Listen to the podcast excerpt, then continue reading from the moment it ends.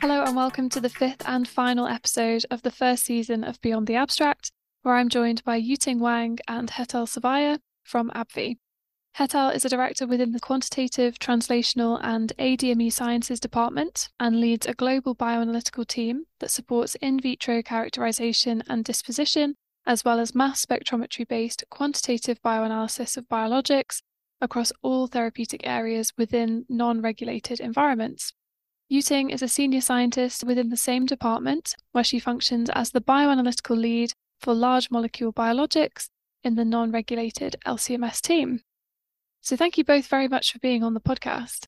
So, your publication is a perspective piece. So, would you firstly like to tell us a little bit more about it? Sure, yeah. So, this is the article we wrote where we describe AbbVie's perspective on biologics characterization and bioanalysis within a global non-reg DMPK-BA laboratory. So I'd like to highlight three main points from, from this article.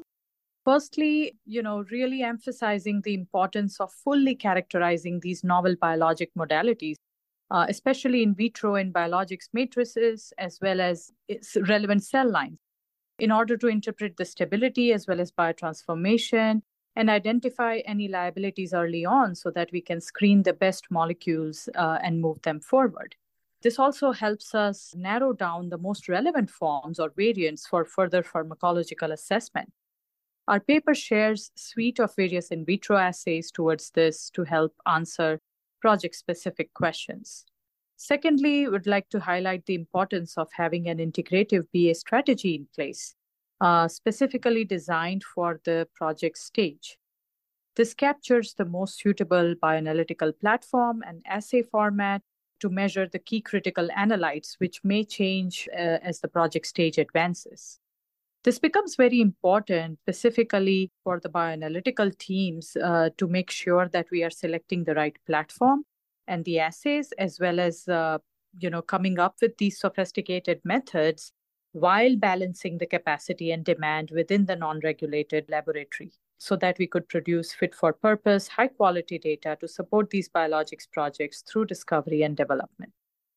And lastly, our paper shares key insights into maintaining high operational excellence and smoother transition of these projects from non-reg to reg BA teams. We really would like to highlight the significance of partnering across different functions and, you know, having this integration of the bioanalytical teams along with the project reps and modelers so that we can you know have scientific conversations and make data driven decisions to answer project specific questions. Do you think you could tell us a little bit more about what inspired this publication? Sure yeah. As the field of biologics is advancing, we are no longer working just with the monoclonal antibodies anymore, right? And we see more complex engineered novel biologics modalities, you know, such as ADCs, fusions, multi-specifics, uh, conditional biologics, etc. These molecules require advanced bioanalytical characterization and strategy in place to support bioanalysis. So at AbbVie, my team focuses on biologics characterization, bioanalysis, disposition, etc., on a day-to-day basis. We support many new modalities and gather a lot of new learnings uh, every day. This helps improve our workflows as well as, you know, we share this internally. And while there are a lot of publications that talk about characterization of biologics as well as quantitation, mostly separately, we really wanted to combine the idea of putting something together as a perspective, combining the two aspects of these modalities uh, really intrigued us. I can add another point. Um, so from an organizational perspective, at AbbVie, Hetal just mentioned, we have a very well integrated BA team and workflows in place. We're quite unique because we do everything in-house. So our non-regulated BA teams, like those LB and LCMS teams, we work very closely with the regulated BA teams, project reps, the PK modelers, to align on the BA strategy for project transitioning from non-reg to uh, reg BA. This model not only enables us a smooth partnership between the project teams and the BA groups, but also provides our in-house BA scientists the opportunity to drive scientific innovation and operational excellence. So we're very happy to share this unique perspective and learnings uh, with the broader scientific community.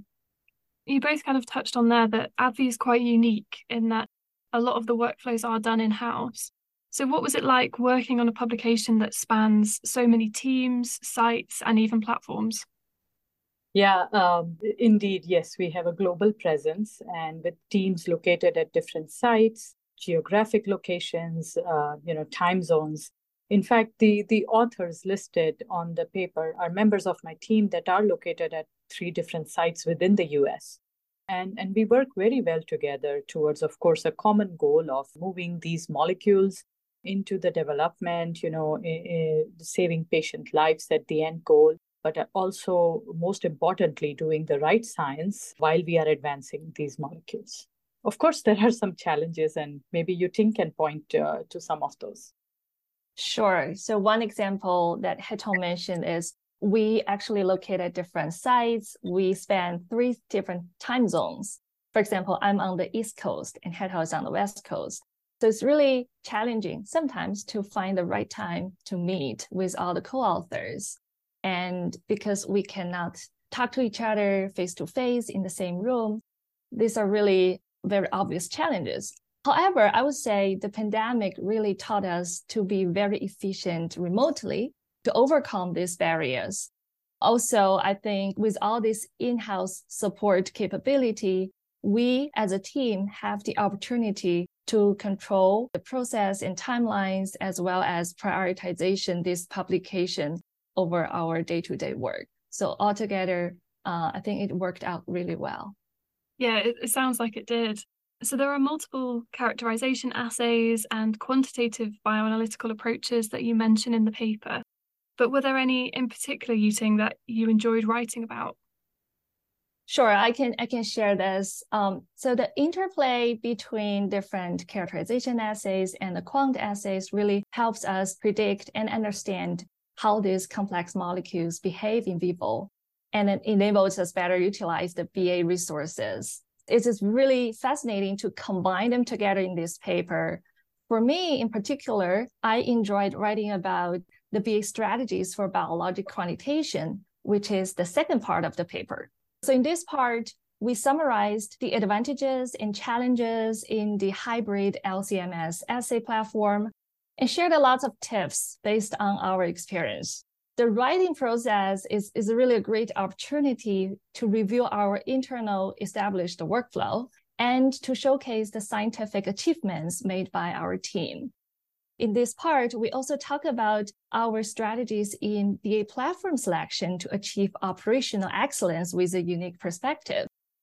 And combining this together is truly a nice collaboration between me and the other co-authors because we really enjoyed discussing, writing together, and most importantly, we enjoyed learning from each other's expertise. That's lovely to hear that it was such a collaborative piece and actually you really enjoyed working with the many authors that were part of this paper.